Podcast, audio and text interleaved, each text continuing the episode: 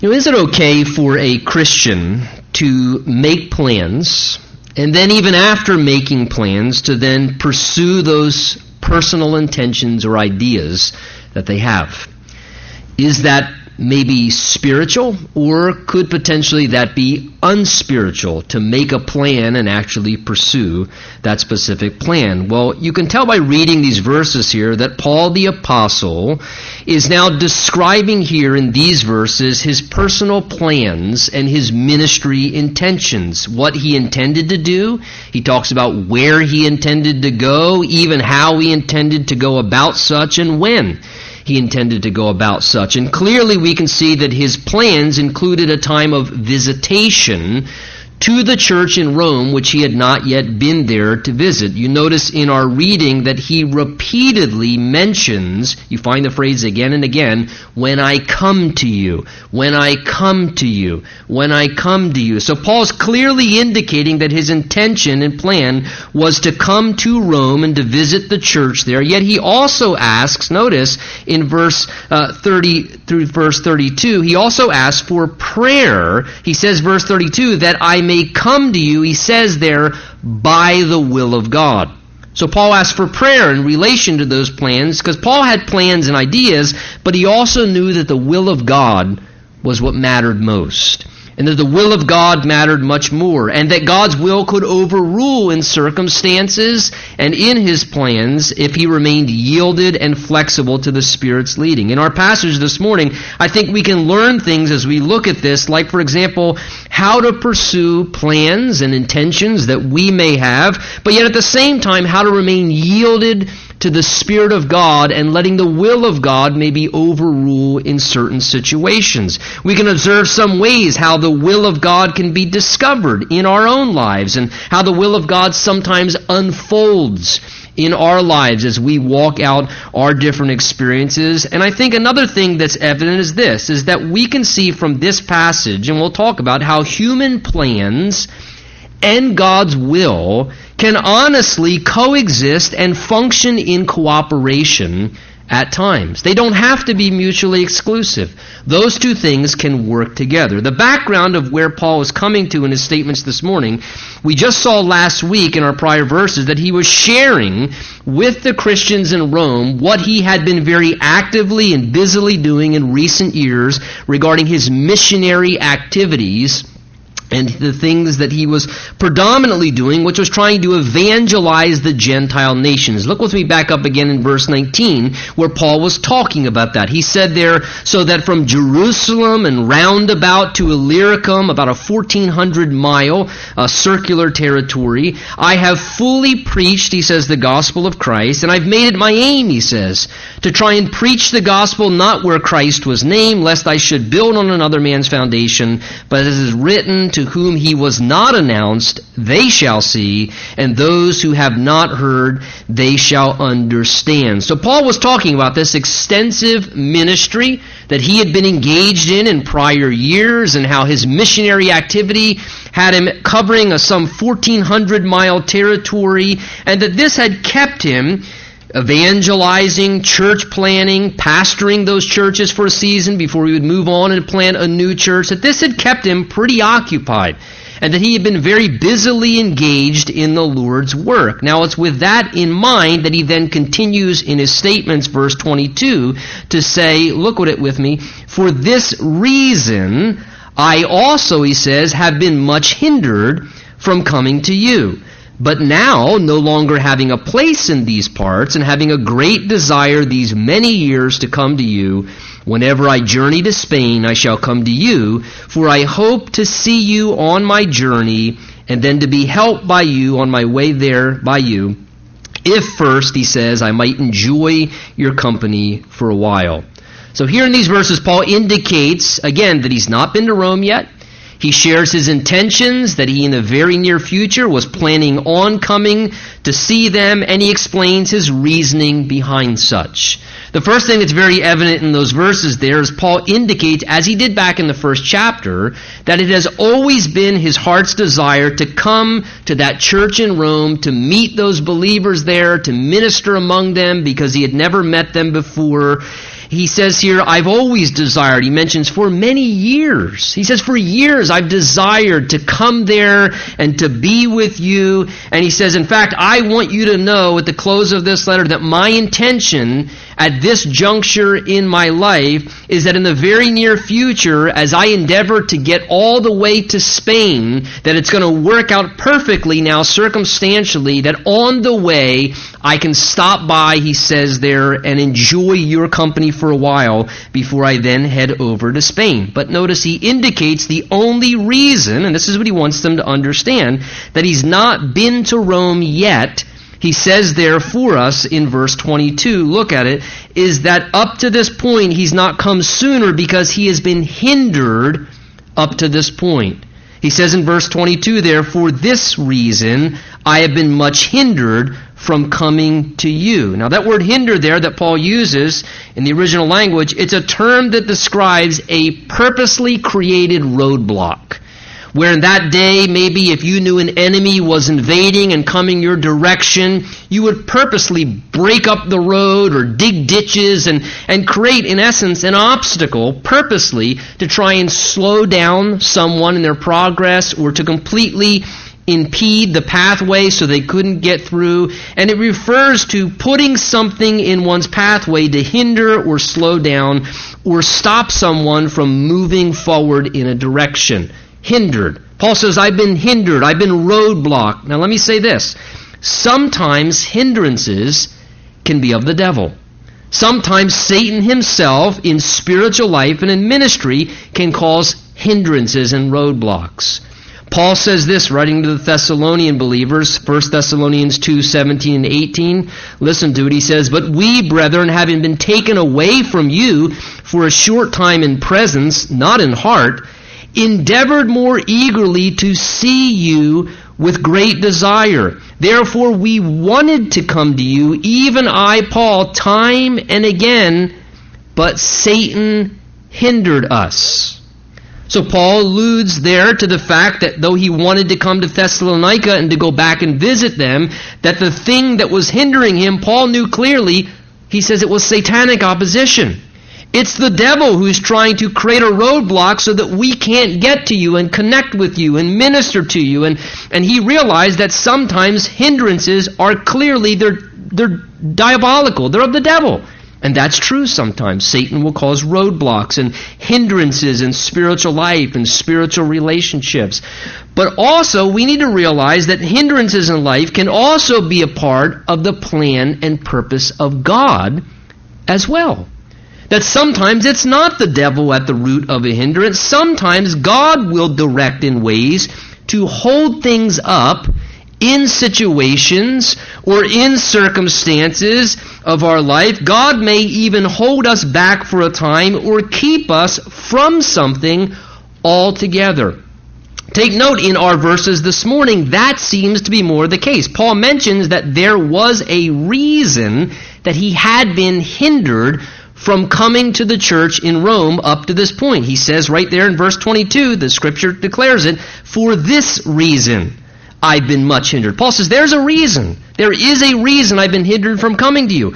When, when he says for this reason, I put an arrow in my Bible pointing upwards, indicating that Paul's saying the reason is because what I just told you in verses 19, 20, and 21, because I have been so busily preoccupied with my present ministry endeavors, that's the reason that I've been hindered from being able to come and to interact and to visit with you. In other words, Paul's referring to the fact that he had been so busy and preoccupied in just his current ministry service, pioneering new churches and sharing the gospel from Jerusalem to Illyricum, he says, that that current ministry and those commitments and and responsibilities, he's saying that's what has prohibited me thus far and held me back from being able to move on to start something new. I just couldn't get freed up. And therefore, I couldn't come and make this visitation with you as a new thing or next step in my ministry. And from this, I learned two things. First of all, I realized this that Paul did not want to move on to something new until he had finished his current work where he was.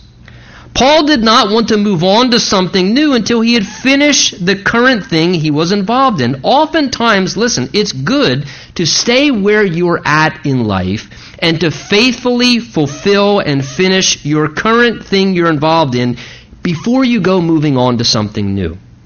The Bible exhorts us to being faithful. The Bible encourages us to fulfill the things that we begin. And I would say this this morning what are you doing currently? What does the Lord have you doing currently? What does He have you engaged in, involved in? And I would say this is, is the Lord finished with you where you're at right now? Is He finished with you where you're at right now for the season you're in, for the reason you're in it? And do you have a sense of release? Do you have a sense of release from the Lord? If you do, great. But if you don't have a sense of release from the Lord, then perhaps, and if you don't have a confidence that you fulfilled what you're supposed to, maybe that's because the Lord wants you to stay where you're at before you transition onto something new, or before you endeavor to begin a new thing. Hey, look, it's good to be faithful.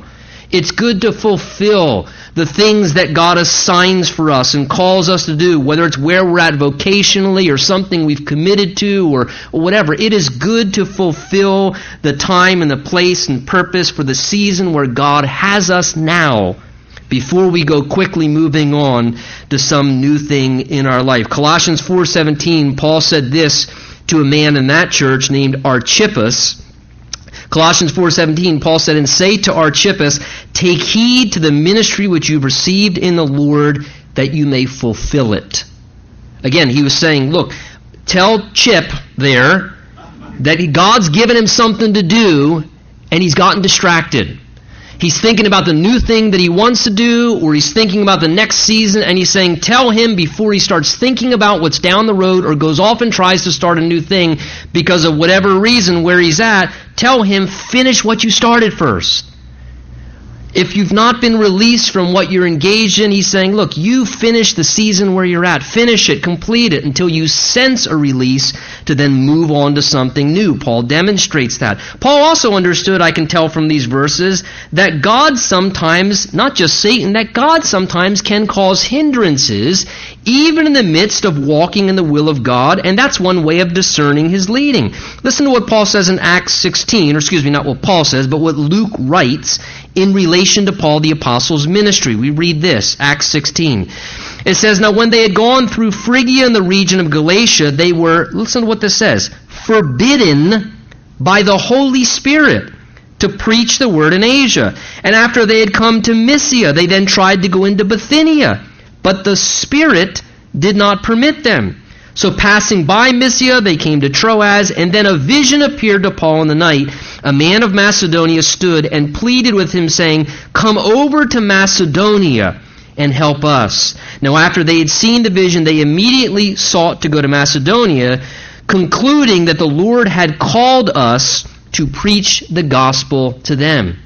I've always loved Acts chapter 16 because we think, hey, it's God's will to preach the gospel, right? Why would the Holy Spirit ever stop somebody from preaching the gospel? The Bible commands us to preach, but the Bible actually records that the Holy Spirit forbade and somehow stopped Paul the apostle from going into an area to preach the gospel. And, and Paul said, okay, well, I guess the door seems to be closed in that direction. So maybe we're supposed to go to Bithynia. And he tried to go a different direction. And again, the Spirit would not permit him to move in that direction. Closed door again. And it was after closed door and closed door that as Paul then was sitting there saying, well, it's not east, it's not west, that then the Lord spoke to him and, and, and said to him, Paul, come over to Macedonia. I close that door and I close that door because this is the direction I want you to go in. And see, sometimes the Spirit of God may run hindrances and interferences in our lives, even as we're walking in the will of God, to preoccupy us for a time or even maybe hold us back in some way in our lives so that we ultimately can walk forward in what the plan and purpose of God is for our life. Hey, this morning, perhaps that is why, perhaps that's why in your life up to this point, you have been held up from some pursuit or some desire that's in your heart or something that ultimately you want to accomplish or fulfill. Maybe that's the reason. Maybe it's some pathway you want to take. Maybe it's some relationship you want to take. Look, maybe the Lord's running interference and hindering you from a relationship because of the right relationship He has for you down the road. Perhaps for some reason this morning you're currently facing a roadblock in relation to something in your life and you're wondering why? Why the hindrance? Why the why the roadblock? I don't get it. It may be that the providence of our God who sees what's on the horizon down the road is working in such a way by his wisdom and love to actually hold you back to keep you in the best place possible and maybe the safest place possible because he knows what's ahead and around the corner. And sometimes the Lord will work in this way. Paul indicates here in our text the reason now for these Roman believers that he plans to currently endeavor to go to Rome and to visit there. And notice a couple factors here, particularly in verses 20 through through 24, of why Paul says, "But now I know th- that I sense that the Lord is leading, and this is why now, though I've been hindered, why I plan now to begin to move in that direction." And I think three things particularly we can observe in our verses. First of all, there was the ending of a season and a closing of a door where Paul was. Look what he says in verse 23. But now no longer having a place in these parts, he says, and having a great desire to come to you, I'm going to come. But particularly that first phrase, but now no longer having a place in these parts. It seems Paul could sense circumstantially, and maybe even his own heart, that where he had been and what he had been doing, that it seemed like that season was kind of coming to a close. Paul says no longer having a place in these parts. It's likely what he's referring to is that he had so faithfully saturated the region that he had been ministering in, planting churches and sharing the gospel, that literally he had so effectively saturated that area with the gospel and church plants that he kind of was starting to run out of new areas to pioneer new churches. So Paul says, no longer having a place in this, these parts, it seems ministry opportunities are running out. Doors of effective ministry are starting to close. And the place where he was, and he had been being used very mightily by God, Paul realized it doesn't seem like that they need me as much anymore. For a time I could see how the Lord was using me and but but it seems now that in that same situation they don't quite need me the way that they once did. And I think Paul realized he sensed God was starting to release him from what he had been doing and he, God was sort of loosening the roots if you would so that he could then transplant him on to the next thing. And Paul's recognizing this. It seems a season's closing. It seems a door is beginning to come to a close. Secondly, notice also this. Paul also not only sensed a closing of a door or ending of a season, but he also had a strong and remaining desire within him to do something. You see what he says there as well in verse 23? No longer having a place here, and also having a great desire these many years to come to you. For many years, Paul possessed a continuous interest in going to Rome and ministering to the people there. For many years, that had never left him. This strong desire, it never went away. It just dwelt there. It kept resurfacing again and again, here comes that desire again, here comes that thought again, here comes that interest again. And, and no matter what happened over the years, it was an abiding, lasting, enduring desire to do something that was resonating in his heart. It wasn't just a passing interest that came, and it was kind of something he was interested in for a while, but then kind of faded away. And sometimes that's what desires do. They come and we're all excited about something, but then if we just kind of let it sit, sometimes desires then kind of move on and we realize, well, maybe that wasn't God's desire. Maybe that was my idea. Or a desire somebody else implanted in me. Paul said, For years I've had this lasting, abiding desire within me. And thirdly, we notice as well that circumstances were lining up to pursue what was on his heart. Look what he says there in the 24th verse. He says, Now, therefore, whenever I journey over to Spain, when I, he says, I shall come to you, and I hope to see you on that journey, and then to be helped by there by, by you, if first I can stop, he says, and enjoy your company for a while. So Spain was the far western edge of the Roman Empire. And Paul says, This is perfect. It's lining up now. I know God's calling me to go to Spain. I sense it in my heart. And Spain was an area of great commerce. It was a dense population. It was a city of many or a location of many opportunities. And Paul saw areas like that as strategic hubs for church planting. Because Paul realized if I can get a hub for the gospel there, I can impact all the areas around it. Now, there's no biblical record that Paul ever made it to Spain. Tradition and history says that he did. But Paul was seeing how circumstantially that Spain and heading towards Spain would line up perfectly circumstantially to stop at Rome along the way and to be helped by that church in Rome to make his journey the rest of the way there. So this approach made practical sense now and it seemed to line up circumstantially. And Paul saw that as a part of the leading of God in his life. And can I say this this morning? I think those same three things that we just mentioned regarding Paul's life can sometimes be, sometimes, contributing factors for how we discover and work through and pursue God's leading for us. Let me reiterate what they are. Sometimes the way we can discover and pursue God's leading for us sometimes is in those same three ways. Maybe the ending of a season in the sense that a door is closing where we're currently at or where we've been. And there's just, just a sense that the Lord seems to be releasing me. I'm not as needed in this situation. I sense I fulfilled what I was here to do for the time that I was. And often the Lord will begin to release us before he then transfers us in a new direction. Secondly, many times when God's leading, there's a strong remaining desire about something. That's just a lasting, enduring desire, and you've had time to pray it through and to say, Lord, if this isn't from you, take it away from me. Lord, if this isn't your idea, take the idea away, and, and, to wait on it and to see if that desire has really remained and it just doesn't go away. And thirdly, sometimes when the Lord is leading, we'll see that those desires we have start lining up also with circumstances and circumstances begin to come together to pursue what's on our heart, maybe an opportunity presents itself in a practical, natural way without forcing it to fulfill the thing that's on our heart. Oftentimes, those are great indicators how God leads in our lives as well. Look how Paul goes on, verse 25. He then says, But now, at this point, however, he says, I'm going over to Jerusalem to minister to the saints, for it pleased those from Macedonia and Achaia to make a certain contribution for the poor among the saints who are in Jerusalem.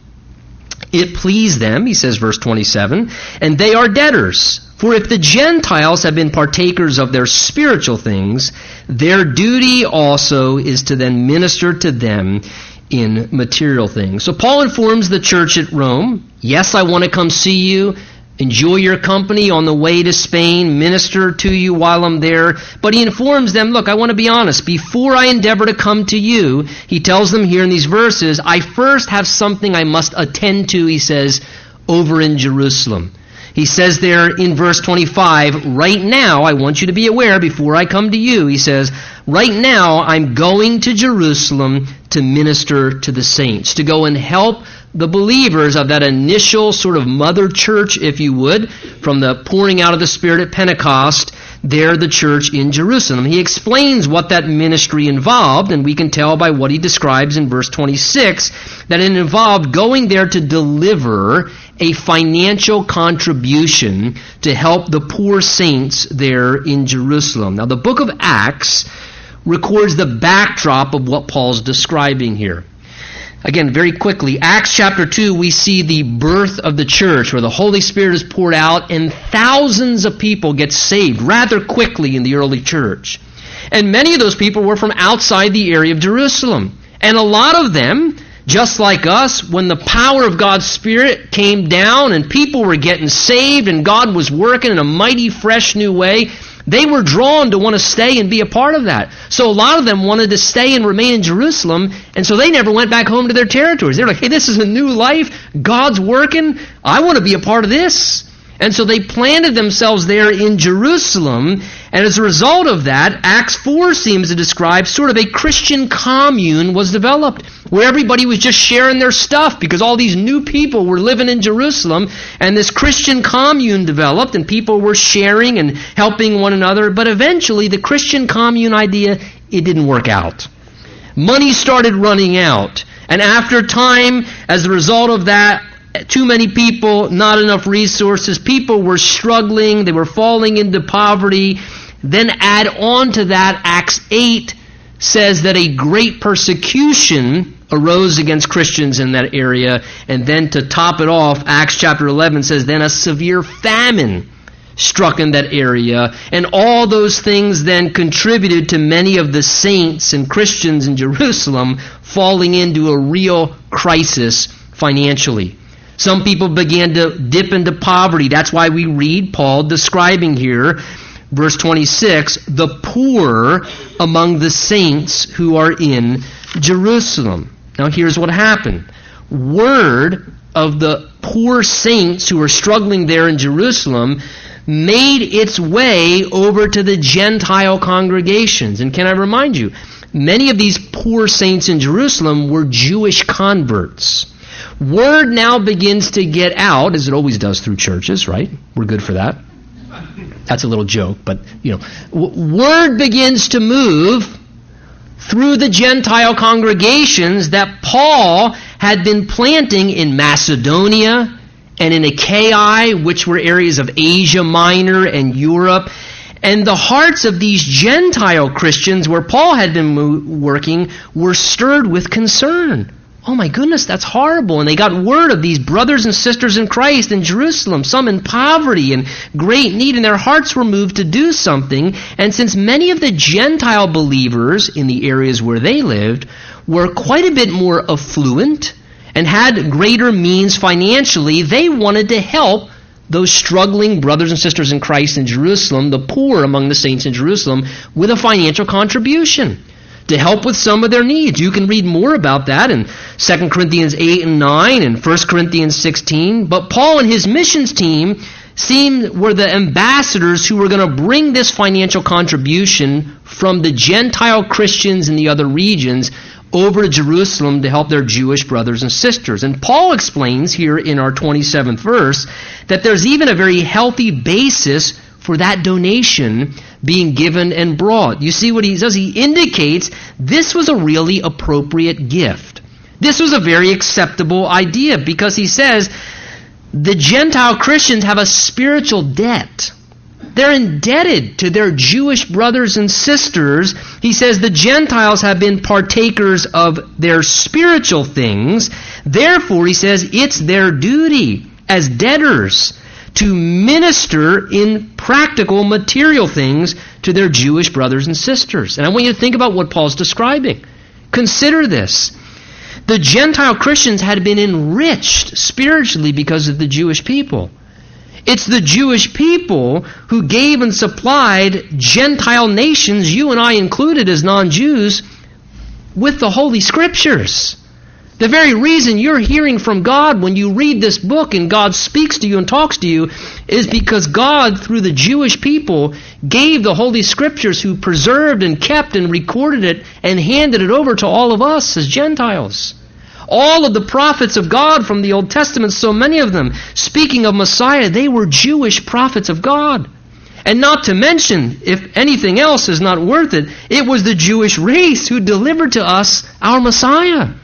Our Savior Jesus is Jewish. In fact, Jesus himself in John 4 said the words, Salvation is of the Jews. It originated from the Jewish people as Christ came as a Jew, but yet as our Savior. So since the Jews had been so enriched, uh, or excuse me, since the Gentiles had been so enriched spiritually by the Jews, Paul says this makes total sense that as they're in financial crisis and have a material need, since the Jews have contributed so much ministering to them spiritually, he says it is only right. It's a duty. It's an obligation. They collect and send this gift since they're able to to help to minister to them in spiritual things, or excuse me, in material things as a return of their indebtedness. And can I just say this this morning for all of us as Christians?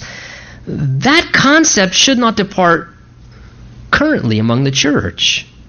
As Christians, I believe today we should all feel a sense of indebtedness to God's chosen people, the Jews. We should all have a sense of indebtedness that wants to love and support Jewish people, to pray for the peace of Jerusalem, to pray for the Jews, to stand with the Jewish people, and even when possible, to help them financially, to bless them in Jesus' name. That is what our hearts should be. That's one of the reasons why, when we established our church missionary budget here and who we were going to support and how we were going to partner with, I pray about all the other missions and, you know, we, we pray through that as a board. I don't even pray about whether I'm going to send money to Israel. Because it's, to me, it, it's, it's top on the list. Genesis 12 says, I'll bless those who bless you. I'm not real smart, but that doesn't take a genius to figure out. I want to be blessed, God. You say you'll bless those who bless Israel? I got the picture there. We're sending money to Israel. And, and as God's people, we should have an indebtedness and an appreciation because of what the Jewish people have contributed and conveyed to us, giving us so much of our spiritual heritage and what we enjoy. And Paul saw this opportunity to deliver that financial gift to Jerusalem. He saw it, I think, as a far reaching impact. Certainly, listen, certainly would the money help in a practical way? Of course. And as believers, when we see someone struggling, if we can meet a need practically, we should. So just Christian to Christian, that was a wonderful thing. But I think Paul realized how much more that contribution from Gentile Christians to Jewish Christians would help bring healing and unity between the Jews and the Gentiles. And there had always been through history a tremendous amount of animosity between Jews and Gentiles, and that animosity even trickled into the early church whereas they were now coexisting as one in Christ, Jews and Gentiles, there was still a rub and a struggle of learning how to embrace each other. And can you imagine Paul the Apostle showing up with his missions team there in Jerusalem with this financial contribution, all this generosity and money, and saying, This is because your Gentile brothers and sisters heard that there are a lot of poor, struggling Christians here in Jerusalem, and they wanted to do something to show their love and to help. And can you imagine how moved the Jewish people would be by that demonstration of love and support? And can I say this this morning by way of application? Sometimes a personal demonstration of love or support, even the smallest sacrifice that we make, sometimes just a little personal demonstration of love and support can really have a lot farther reaching impact than we could ever imagine. And sometimes we think, oh, well, what's the big deal? Listen, you have no idea. I guarantee you that gift that got sent to Jerusalem, the impact of that to bring healing among the Jews and the Gentiles was huge. It was huge. And sometimes a small endeavor to show our love and show our support can have a very healing impact and very helpful effect. And Paul refers here to this situation and need. Notice he calls it twice ministering to them in material things and ministering to the saints. And just, again, shows me how Paul saw this need, but he refers to it as ministry. He was meeting a practical need as he delivered this financial gift. But I look at this and I think sometimes, just like Paul the Apostle, the way God may show you or show me where we're to minister or how we're to serve may be as simple as you hear about a need and you realize that's what I need to do. Read the book of Nehemiah, chapter 1. That's how Nehemiah found out God's call on his life. Nehemiah, it says, heard that the walls of Jerusalem had been broken down, the gates were burned with fire, and he got word of a real problem in a situation and people struggling, and Nehemiah heard about a need, and it's out of that God put his finger on Nehemiah's heart and said, That's what you need to do. And it's from that point Nehemiah, hearing about a need, sensed what God was calling him to do with his life.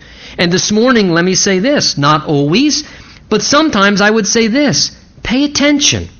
Just pay attention because sometimes the Lord will bring things to your attention because that's what He wants you to go attend to. Do you understand what I'm saying? Pay attention. Well, I don't know what to do with my life. I don't know what God's will is. I'm trying to follow. Just listen. Pay attention. Just look. A lot of times God will bring something to your attention and let you hear about it or see something or become aware of something because that's the very thing he wants you to attend to. Well, look how Paul goes on, verse 28. He says, Therefore, when I've performed this and have sealed to them this fruit, he says, then again, he says, I'm going to go by way of you to Spain. Now, verse 28, Paul again, just really, he, he's restating what he already said in the prior verses. He's summarizing and restating again what his plan is. And even the exact order and timing of that plan. And I want to say this before we move on in relation to that. Please take note. Please take note. Paul made plans. He made plans. And he even pursued a plan. The language and statements from verse 22 through verse 28 clearly reveal and indicate that reality. Paul did make plans. He planned things. And I want to say this my personal conviction, you're always free to disagree. I don't think it's unspiritual or a lack of faith to make a plan, to develop a plan, and to, to pursue a plan, whether it's for your life or whether it's for ministry or whatever it may be. In fact, if you read the book of Proverbs, I get the picture that's a pretty wise thing to do. And that it's stewardship. I think a lot of times as Christians, we you know, we super spiritualize things. You know, I'm just I'm waiting on the Lord. I'm waiting on the Lord. I'm waiting on the Lord. I'm waiting on the Lord. Listen, so, so basically, what you're telling me is that it's what God should do, just to wait your whole life. And look, don't take out of balance what I'm saying, but there's nothing unspiritual. And let me say this: I found because a couple times I've had a flat tire or helped people with a flat tire, it's much easier to push, or excuse me, much easier to steer a moving vehicle. You ever notice that? If the vehicle's moving a little bit, it's easier to turn the wheel. And sometimes, I'm not saying that we should not wait on the Lord, but there's nothing unspiritual after praying and getting counsel and to, to, to make a plan, to develop a plan, or to pursue a plan. The key is just simply this you just make your plan in pencil. And you give God the eraser and say, Lord, this is what I sense, this is what I believe, with what wisdom I have and understanding I have, and you allow the Lord to revise as needed, whenever needed, and however much and how often He needs to do such. And sometimes we may make a plan, and maybe God just needs to make a minor adjustment, a minor revision, just a few degrees.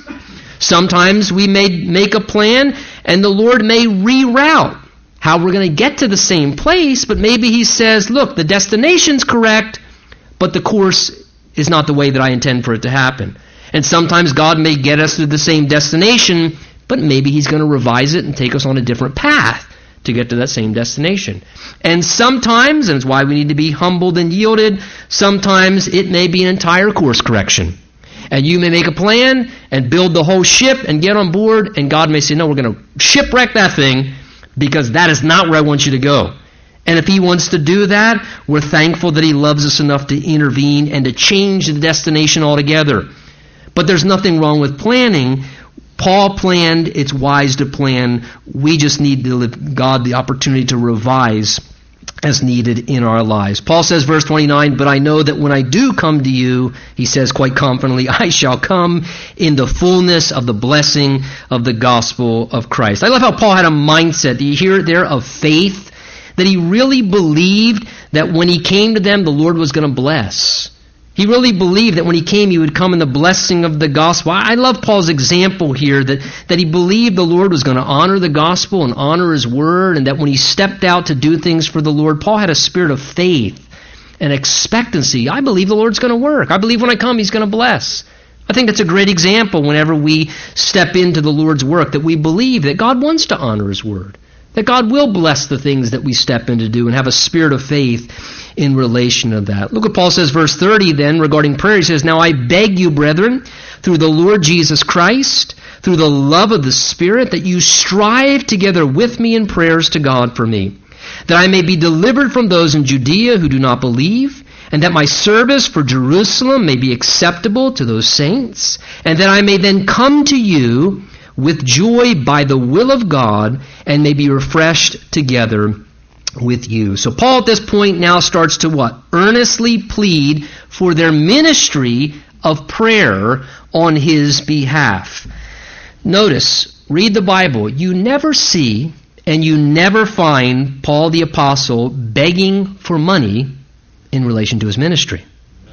But I find it interesting, he's begging for prayer. He's begging for prayer. That's a strong term. Beg. I beg you. I'm begging you. Please. All I'm asking, all I'm begging for is prayer. And that here Paul understood the deepest need and greatest contribution anybody can make is to support in prayer. Because when the power of God becomes involved and God responds, that has much more value, much more lasting effect. He, in this desperate manner, he's pleading, I beg you, pray. He says, through the Lord Jesus Christ and the love of the Spirit. Again, maybe in essence, we come to God through Jesus Christ by the Spirit's ministry, but maybe Paul's saying through the Lord Jesus Christ and the love of the Spirit, because what he's trying to convey is say, look, in the same way, that's Christ like. Jesus earnestly prayed. And, and, and, and for, for Jesus' sake, and for the love of God that the Spirit puts in your heart, would you please partner with me in prayer? And notice how he's asking them to pray with passion. He says there in verse 30 that you strive in prayer for me. That word strive literally means to wrestle and agonize. It's a term that refers to exerting intensity and efforts to overcome any opposition. I appreciate that. Because when it comes to prayer, again, let's be a little more realistic than we are super spiritual. Prayer's a labor sometimes. And intercessory prayer sometimes means going to work and going to battle. Just like a wrestler who goes in the ring, he, you know, he's, look, I need to exert effort. I need to be intense in my endeavor and my discipline and my commitment. And he's saying, look, pray with purpose. Endeavor to pray with intensity. Agonize, wrestle in prayer. Paul says, and pray together with me. He says, I'm praying. I'm just asking you to stand with me in prayer. Stand with me as we agree together in Jesus' name. But he's also saying here, pray for me. Take notice of that. He's saying, I'm asking you to pray for me. And three things he specifically asked them to pray for protection and preservation from danger and harm, he says there in verse 31. There were always people trying to harm Paul. He says, Pray I may be delivered from those who don't believe. There were always people trying to come against Paul and oppose his ministry. And so Paul says, Pray that the hindrances and people who are trying to disrupt my effectiveness, that those hindrances and traps be removed so I'm not ensnared. He prayed that his ministry there in Jerusalem, verse 31, would be effective and that the heart of the people there would be receptive and open to what he was doing. Paul wanted them to be open and receptive, that his ministry would be fruitful among them. And he also asked there in verse 32 that God would open the way in the will of God for an opportunity for him to pursue what was on his heart, that he might come there to the people in Rome. Paul had a desire, but he knew the Lord needed to open a door to let that desire come to pass so that he ultimately could arrive there in Rome. Hey, that's a great way to pray for anybody in ministry. Can I just say quickly? I'm begging you, please pray for me. pray for our, our, leadership in this church. Pray for pastors and leadership. Listen, it's critical. It's fundamental. It's something that makes a huge world of difference. And here's what's interesting. Paul ultimately does arrive in Rome.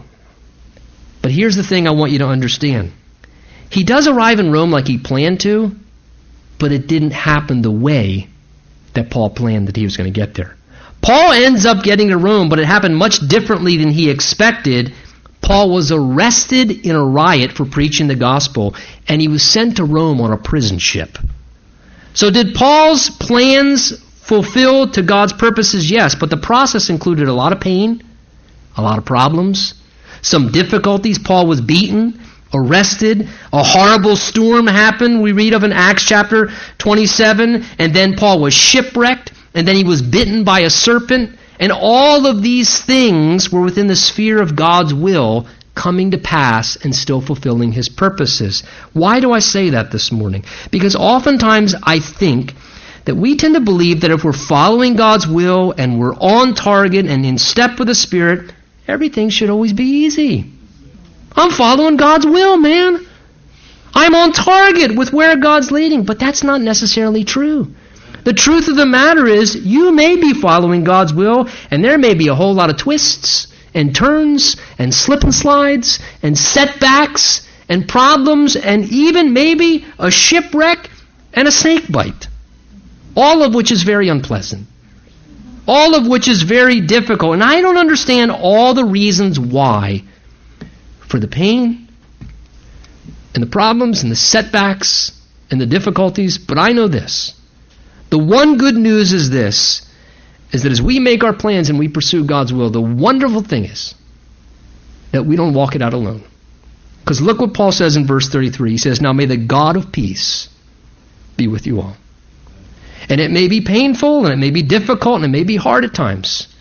But there's a God who can give peace in the midst of that to help us, to calm the storm in our heart and to calm the circumstances. And you know what? If nothing more than knowing the presence of God is with us, that makes it worth it to keep stepping forward and pursuing God's ultimate best. Amen?